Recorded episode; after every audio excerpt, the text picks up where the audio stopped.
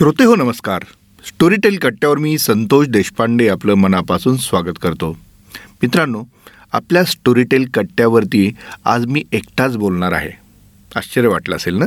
हां एकटाच म्हणजे काय? की मी बोलणार आहे पण ते तुमच्याशी बोलणार आहे.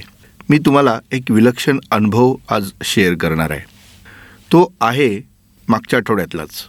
होय मी मागच्या आठवड्यात श्री क्षेत्र गिरनार येथे गेलो होतो. अचानक गेलो आणि श्री दत्तात्रयांचं ते ठिकाण आहे आणि ते अतिशय खडतर तिथला प्रवास आहे असं म्हटलं जात होतं आणि तो अनुभव मी कसा घेतला मला त्यातनं काय समजलं हे आज मी तुमच्यासोबत शेअर करणार आहे. तर ऐकूया. ते मंतरलेले पाच तास. मित्रांनो लौकिक अर्थाने मी तसा कट्टर धार्मिक वगैरे बिलकुल नाही. श्रद्धावान जरूर आहे.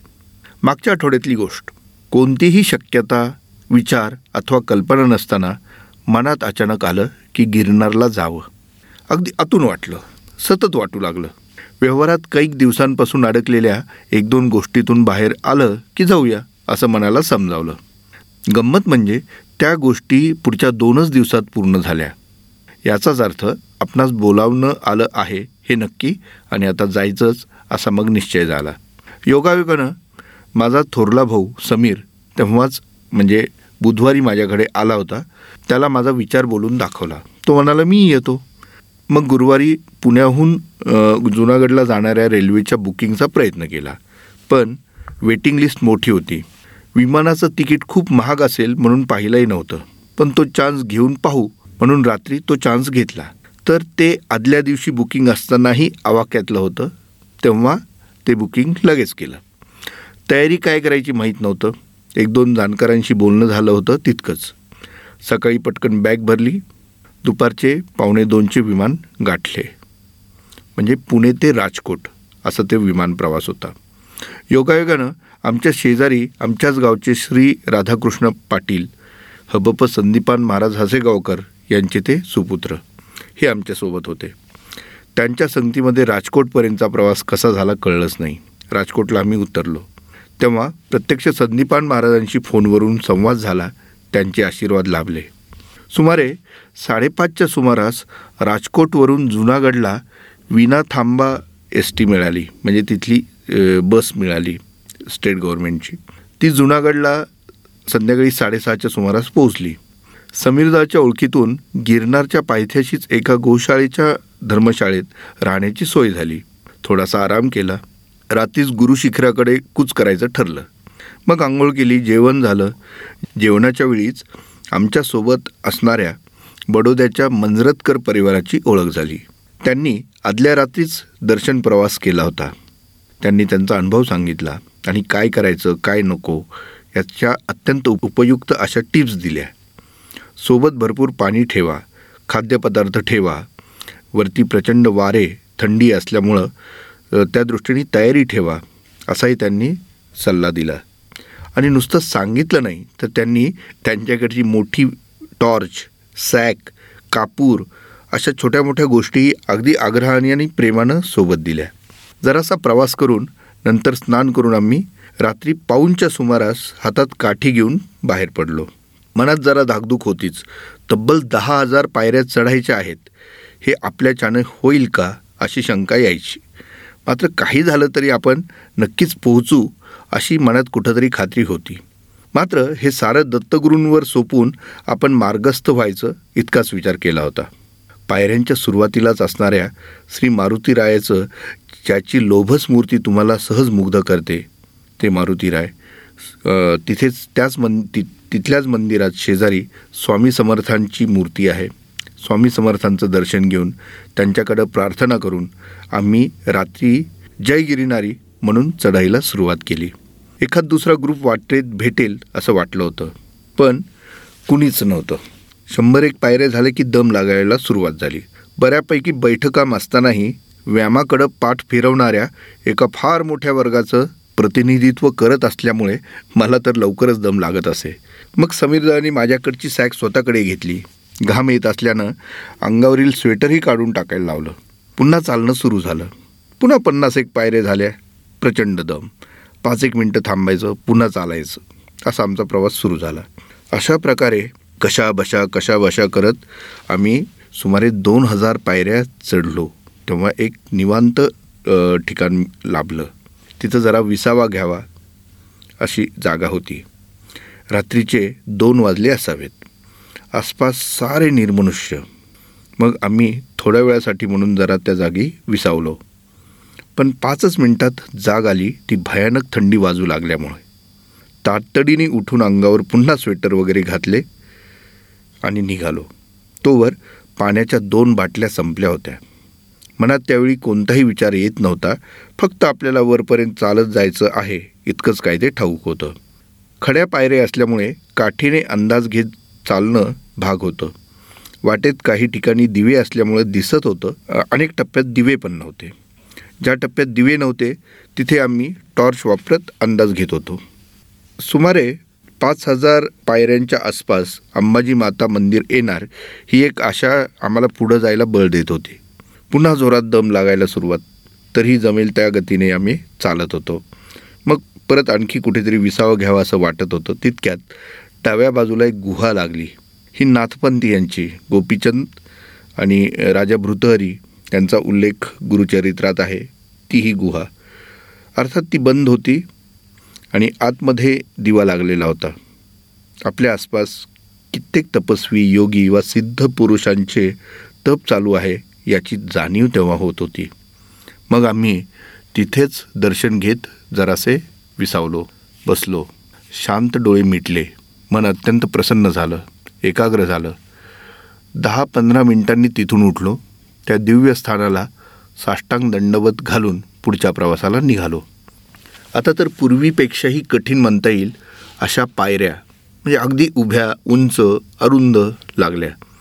वाटेत अनेक टप्प्यांवर पायऱ्यांचे क्रमांक लिहिलेले असतात. म्हणजे शंभर दोनशे हजार पंधराशे वगैरे. मात्र त्याकडं फारसं लक्ष न देता चालत राहायचं हे सांगण्यात आलं होतं. म्हणजे ही माहिती होती. सुमारे साडेतीन पावणे चारच्या सुमारास मध्यरात्री आम्ही अंबाजी माता मंदिर परिसरात दाखल झालो. त्यापूर्वी देखण्यात जैन मंदिरांचा परिसर लागला. तिथंच उजवीकडे एक फसवी वाट होती. मात्र जरासं पुढं जाताच आम्हाला चूक लक्षात आली आणि मागे वळून आम्ही मूळ मार्गावरती आलो. अंबाजी माता मंदिर हे अतिशय सुंदर आणि भव्य आहे. मात्र तेव्हा मध्यरात्र असल्यामुळे ते बंद होतं. वारा प्रचंड घोंगवत होता. तो वगळता अर्थातच तिथं नीरव शांतता होती. तिथं पोचणाऱ्या तीन चार तरुण मुलांच्या गटानं आम्हाला गाठलं. त्यांनी तर हातात काठीही घेतलेली नव्हती. ते संकेश्वर म्हणजे गुजरातमधलेच होते.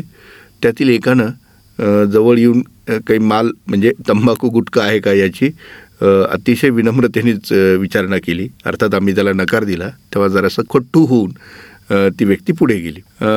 याच परिसरात रोपवेचं स्थानक आहे. रोपवे सेवा आता सुरू झालेली आहे गुजरातमध्ये काही वर्षात. आणि गिरनारला पहिल्या पाच हजार पायऱ्यांपर्यंतचा प्रवास रोपवेने तुम्हाला करता येतो. तर रोपवेच्या माध्यमातून तुम्हाला अंबाजी माता मंदिरापर्यंत येता येतं. खरं आव्हान सुरू होतं ते इथूनच. म्हणजे आणखी पुढं पाच हजार पायऱ्यांचा हा एकूण प्रवास आहे. मात्र सुमारे त्यातल्या दोन हजार पायऱ्या उतरायच्या आहेत आणि पुन्हा तीन हजार चढायच्या आहेत. अर्थात चढ उतार असं थोडंसं विषम ते सगळं आहे. शिखर वेगळं असल्यामुळे तुम्हाला खाली उतरून वरती परत चढायचं आहे असो आमचा प्रवास सुरू होता. आधीच प्रचंड दमछाक झालेली होती. रात्रीचे सुमारे पावणेचार झालेले असावेत. आपण कितीही फास्ट किंवा कितीही गतीने पुढं गेलो तर आणखी तीन चार तास तर सहज लागतील याची आम्हाला खात्री होती. आणि आमचं शरीरही तसंच बोलत होतं विशेषतः पाय. तर असं. सारं कठीण वाटत होतं. मात्र जेव्हा समोर गुरुशिखराकडं नजर गेली तेव्हा कधी पोचू तेव्हा पोचू पण प्रवास चालूच राहिला पाहिजे असा निश्चय मनात जागला व पावले त्या प्रवासाला लागली. अजूनही सारं काही निर्मनुष्य होतं. आजूबाजूला जंगल. एखाद्याला लघुशंकेल जायचं असेल तर तीही सोय नाही अशी सारी रचना. अनेक जण तिथूनच परत फिरल्याचंही ऐकलं होतं. अशा वातावरणात एखादा तरी ग्रुप सोबत असावा असे का म्हणतात हे तेव्हा पटतं. पण अर्थात काही पर्याय नव्हता आपण चालत राहू जे काय करायचं ते दत्त गुरु करतील अशी श्रद्धा मनात होतीच. तितक्यात वरतून आम्हाला अचानक उघडझाप करणारा प्रकाशझोत दिसला. आम्ही चालत चालत तिथपर्यंत पोहोचलो. तर तिथे तिथे चौघजण होते. एक मुलगा तीन महिला. जणू काय आमची जुनी ओळख आहे अशा स्वरात त्यातील मुलीने या या तुमचीच वाट पाहतोय अशी साथ घातली. हे चौघहीजण एकाच परिवारातले होते. तरुण दाम्पत्य त्याची आई व बहीण असा हा परिवार होता. जिद्दीने ते आमच्या आधी तिथपर्यंत पोहोचलेले होते. आम्ही सारेजण मग मिळून प्रवासाला सुरुवात केली. पायऱ्या उतरणं ही खरं तर आपण समजतो. त्यापेक्षा प्रत्यक्षात कठीण गोष्ट आहे. म्हणजे आपण सोपं समजतो पायऱ्या उतरणं पण नाही. ॲक्च्युली ती खूप कठीण आहे. हे तेव्हा पदोपदी जाणवत होतं. प्रत्येक पायरी उतरताना तोल सांभाळणं म्हणजे अक्षरशः कसोटी होती. एक पायरी जरी अडखळली तर काय होईल याची कल्पनाच केलेली बरी. तरीही आम्ही नेटानं हळूहळू का असणं चालत होतो. थोड्या अंतरानंतर पुन्हा पायऱ्या चढण्याचा प्रसंग आला. तेव्हा आपल्या शरीरातील शक्ती एनर्जी कमी होत असल्याचं जाणवलं. मग जरा वेळ थांबलो. समीर दादानं बॅगेतून बाबांनी दिलेली पेंड खजूर काढली. ती आम्ही सर्वांनी थोडी थोडी खाल्ली. पाणी प्यायलो. लिमलेटच्या गोळ्यासोबत घेतल्या होत्या. त्यातली एक गोळी तोंडात टाकली. जराशी हुशारी वाटू लागली आणि मग पुन्हा चालायला सुरुवात केली. पण काही पावलांवरच माझ्या डाव्या पायात म्हणजे पिंढऱ्यांवर क्रॅम्प आल्यासारखं जा झालं. एकही पाऊल उचलता येत नव्हतं. मग सोबतच्या ग्रुपमधील सदस्यांना पुढं जा असं सांगितलं. आता काय होणार याची घोर चिंता लागली. तशाच तशाच अवस्थेत काही वेळ खाली बसलो. समीर दादाला काय करावं हे सुचत नव्हतं. मात्र पाच दहा मिनिटांनी उठून उभारलो व लक्षात आलं की आता आपण पाऊल टाकू शकतो. पुढं गेल्यानंतर हे काय आता आलंच असं सांगण्यात आलं. आणि मग कसं बसं एक एक पाऊल टाकत आम्ही गुरुशिखराकडं कूच करू लागलो. इतक्या जवळ असल्यानं आपल्याला नेमकं किती चालायचं आहे हेही समजत नव्हतं. भयान अंधार आणि वाऱ्याचा आवाज इतकीच काही ती सोबत होती. आता काहीही हो चालत राहायचं या निश्चयाने आमचं प्रयाण सुरू झालं. आणि जरासं पुढं गेलं तर अरुंद पायऱ्या लागल्या. थोडेसे वरती गेल्यानंतर पाहतो तर तिथं रांगेत सारेजण बसलेले. मी म्हणालो इथं का बसले आहेत हे सगळे लोक? तेव्हा समीरदा म्हणाला इथे मंदिर आहे ते आता बंद आहे. थोड्या वेळानं आरतीसाठी पुजारी येतील तेव्हा येथील दरवाजा उघडला जाईल. हे सारे लोक आपल्या आधीच इथं पोहोचले आहेत. सुमारे पन्नास एक लोक असतील. सारेजण थंडीने कुडकुडत खाली बसले होते. आम्हीही खाली बसलो. प्रचंड गार वारं. बोचरी थंडी काय असती त्याचा प्रत्यय आम्ही प्रत्येकजण घेत होतो. अगदी काठी हातात पकडली तरी ती वाऱ्याने उडून जाईल इतकं वारं. फक्त आणि फक्त वाऱ्याचा आवाज. अंगात बनियन शर्ट त्यावर स्वेटर मफलर असूनही प्रचंड थंडी वाजत होती. थंडी वाजते पण ऐकता येत नाही असं म्हणतात पण इथं थंडी वाजतही होती आणि वाऱ्याच्या रूपाने ऐकायलाही येत होती. आमच्या समवेत असलेल्या त्या कुटुंबात दोघांना तिथं इतकं वारं किंवा थंडी असेल याचा अंदाज नव्हता. त्यामुळे त्यांनी स्वेटर वगैरे सोबत काहीच ठेवलेलं नव्हतं. तेव्हा माझ्या बॅगेत असलेली एक लुंगी त्यांच्या कामाला आली. त्यांनी ती जमेल तशी चादरीसारखी लपेटून घेतली. इतकी भीषण थंडी होती की एक क्षण आपण आपल्या सॅकमध्ये तोंड घालून बसण्याचा मोह आवरला नाही. आमच्यापुढे रांगेत आपल्याकडच्या पाथर्डी ग्र या परिसरातील ग्रामीण महिलांचा एक गट होता. थंडीचा जराही बाऊ न करता त्या महिला शांतपणे बसून होत्या. डोळे झाकून थंडीकडे दुर्लक्ष करण्याचा प्रयत्न काही वेळ केला. सुमारे सहाच्या आसपास पुजाऱ्यांसह चार पाच लोक आले. तेव्हा सारेजण जागेवरून उठले. काही वेळानं मंदिराचे दार उघडले. आरती झाल्यानंतर सर्वांना दर्शनासाठी रांगेतून एक एक करत सोडण्यास सुरुवात झाली. आतमध्ये प्रवेशताच त्या पवित्र स्थळी श्री दत्तगुरूंच्या पादुका प तिथल्या विलोभनीय मूर्तीचं दर्शन याची देही याची डोळा झालं. तेव्हा स्वतःवरच विश्वास बसत नव्हता. इतका वेळ थंडीत कुडकुडणाऱ्या भक्तांच्या जीवांना दत्तगुरूंच्या आरतीचा अग्नी जणू उबच देत नव्हता तर अंतःकरणातील भक्तिभावनेस प्रज्वलित करून जात होता. याचसाठी केला होता अट्टहास. या भावनेनं ओथंबलेल्या समस्त भक्तांना धन्य धन्य का वाटते हे मी लिहिणे आणि प्रत्यक्षात कुणी ते अनुभवणे यात प्रचंड फरक आहे. गंमत म्हणजे आम्ही मंदिराच्या बाहेर येताच घरी व्हिडिओ कॉल करून घरमंडळींना बाहेरून का असणं तिथलं दर्शन घडवलं. घडू शकलो. विशेष म्हणजे सुमारे दोन हजार पायऱ्यांनंतर कुठलीही रेंज नसताना दहा हजार पायऱ्यांवर गुरुस्थानी फक्त त्याच वेळी आणि त्याच ठिकाणी काही वेळासाठी रेंज मिळाली याचं मला आश्चर्य वाटतं. ते वाटतं न वाटतं तोवर आणखी एक गोष्ट लक्षात आली. गिरनारच्या गुरुशिखरापर्यंतचा एकूण प्रवास सुमारे दहा हजार पायऱ्यांचा आहे. आम्ही थकत भागत कासनं पहिला पाच हजार पायऱ्यांचा टप्पा गाठला तेव्हा सुमारे चार वाजले होते. म्हणजे आम्हाला तितक्या अंतरासाठी सुमारे तीन ते सव्वा तीन तास लागले. पुढचा टप्पा पुन्हा पाच हजार पायऱ्यांचा. यात अंदाजे दोन हजार पायऱ्या उतरायच्या होत्या आणि तीन हजार चढायच्या होत्या. हा सर्व प्रवास अवघ्या सव्वा ते दीड तासात झाला. तेही इतका थकवा आलेला असताना वाटेत वारंवार थांबून देखील शेवटी दत्त महाराज आपल्याकडून हे सारं करवून घेतात असं म्हटलं जात असावं ते त्यामुळंच. गुरुपर्वतावरचा इतक्या सुंदर दर्शनाचा आनंद मनात साठवून परतीचा प्रवास सुरू झाला. सुमारे हजार पायरे उतरल्यानंतर गोरक्षनाथांची धुनी असणारे स्थान आहे.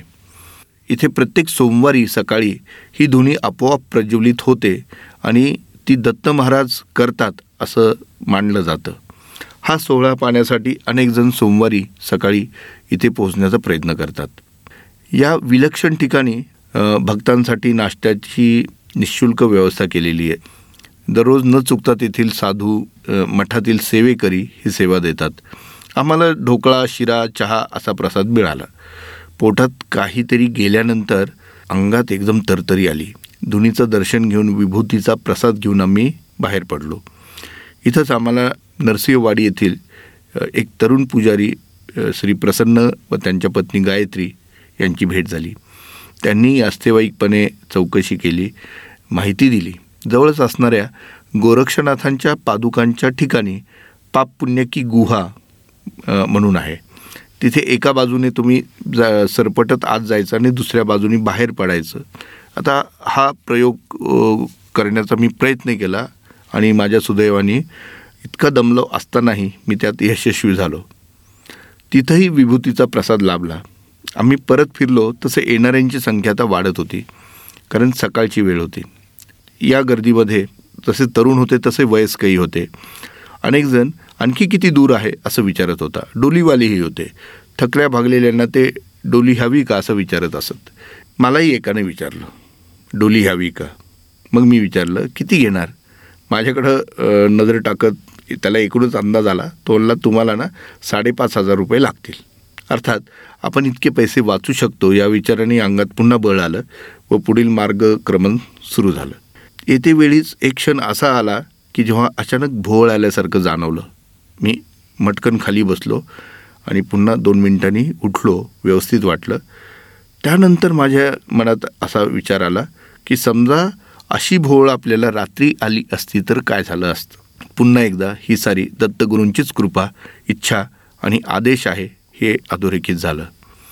अंबाजी माता मंदिराच्या जवळ आल्यानंतर तिथेच असणाऱ्या रोप रोपवेवरून खाली पायथ्याला जाण्याचं ठरलं. प्रत्येकी चारशे रुपये इतके शुल्क भरून आम्ही रोपवेमध्ये बसलो. अवघ्या सात ते दहा मिनटात आम्ही खाली आलो. सुमारे साडे दहा अकराच्या सुमारास आम्ही पायथ्याशी आमच्या धर्मशाळेत पोहोचलो. तेथील ताईंनी सारा वृत्तांत ऐकला आणि पायाला मालिश करून देणाऱ्या एका दादांना फोन करून बोलून घेतलं. ते त्वरित आले. त्यांनी अशी काही मालिश केली की थकवा पुरता निघून गेला. स्नान केल्यानंतर जेवण झालं निगाड झोपलो ते थेट पाच वाजताच उठलो. उठल्यानंतर पाय जराशी दुखत होते तसेच आम्ही जवळपास चक्कर मारण्यासाठी म्हणून बाहेर पडलो.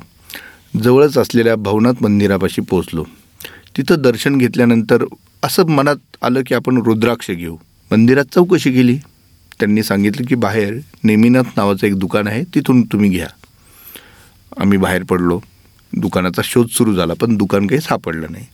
तेव्हाच तिथे बाजूला काही आखाडे होते. आणि एक तिथे आखाडा होता पंच अग्नी. शंभू पंच अग्नी आखाडा. आम्ही तिथे गेलो.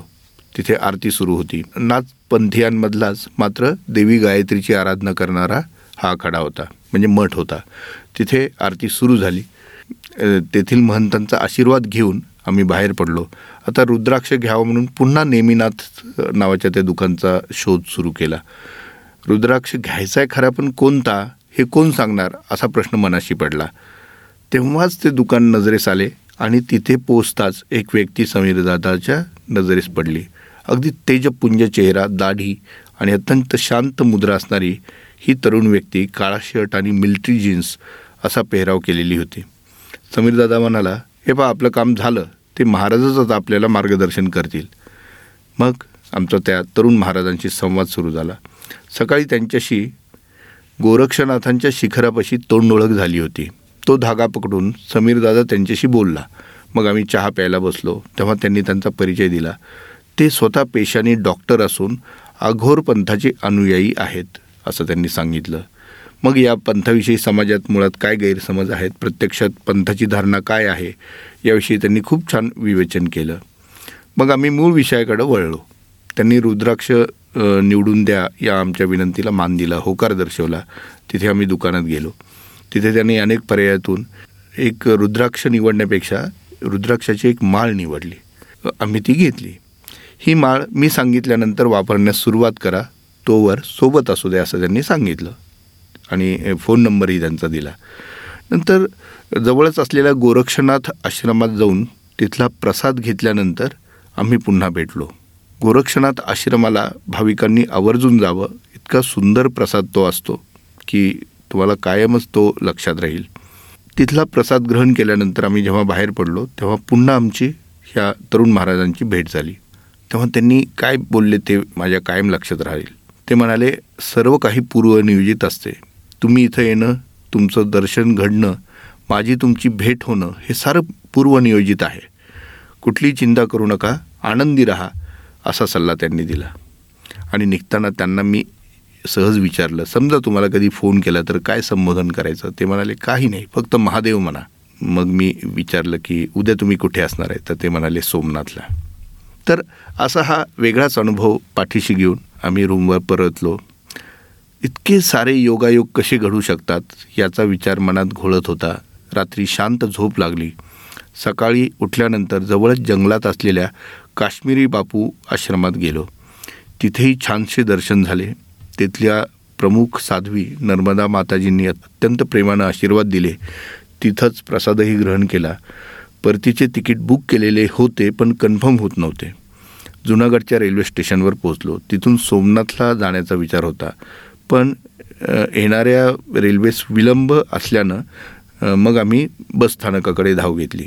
मग तिथंही सोमनाथसाठीच्या बसला गर्दी होती. पण तेव्हा विचार केला एवढी धावपळ करायला नको. आपण गिरणारला आलो आहोत तर त्याचाच आनंद घेऊया.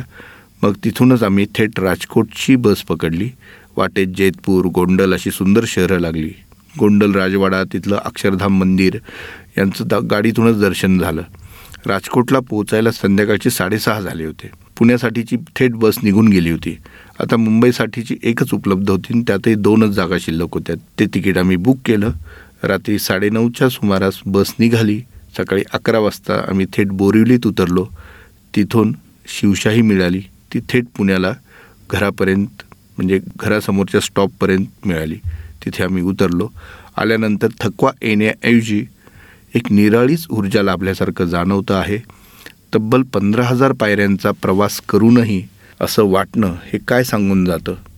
ते मंतरलेले पाच तास आता आपल्या पंचप्राणात साठले आहेत जणू असंच काहीसं वाटतं आहे.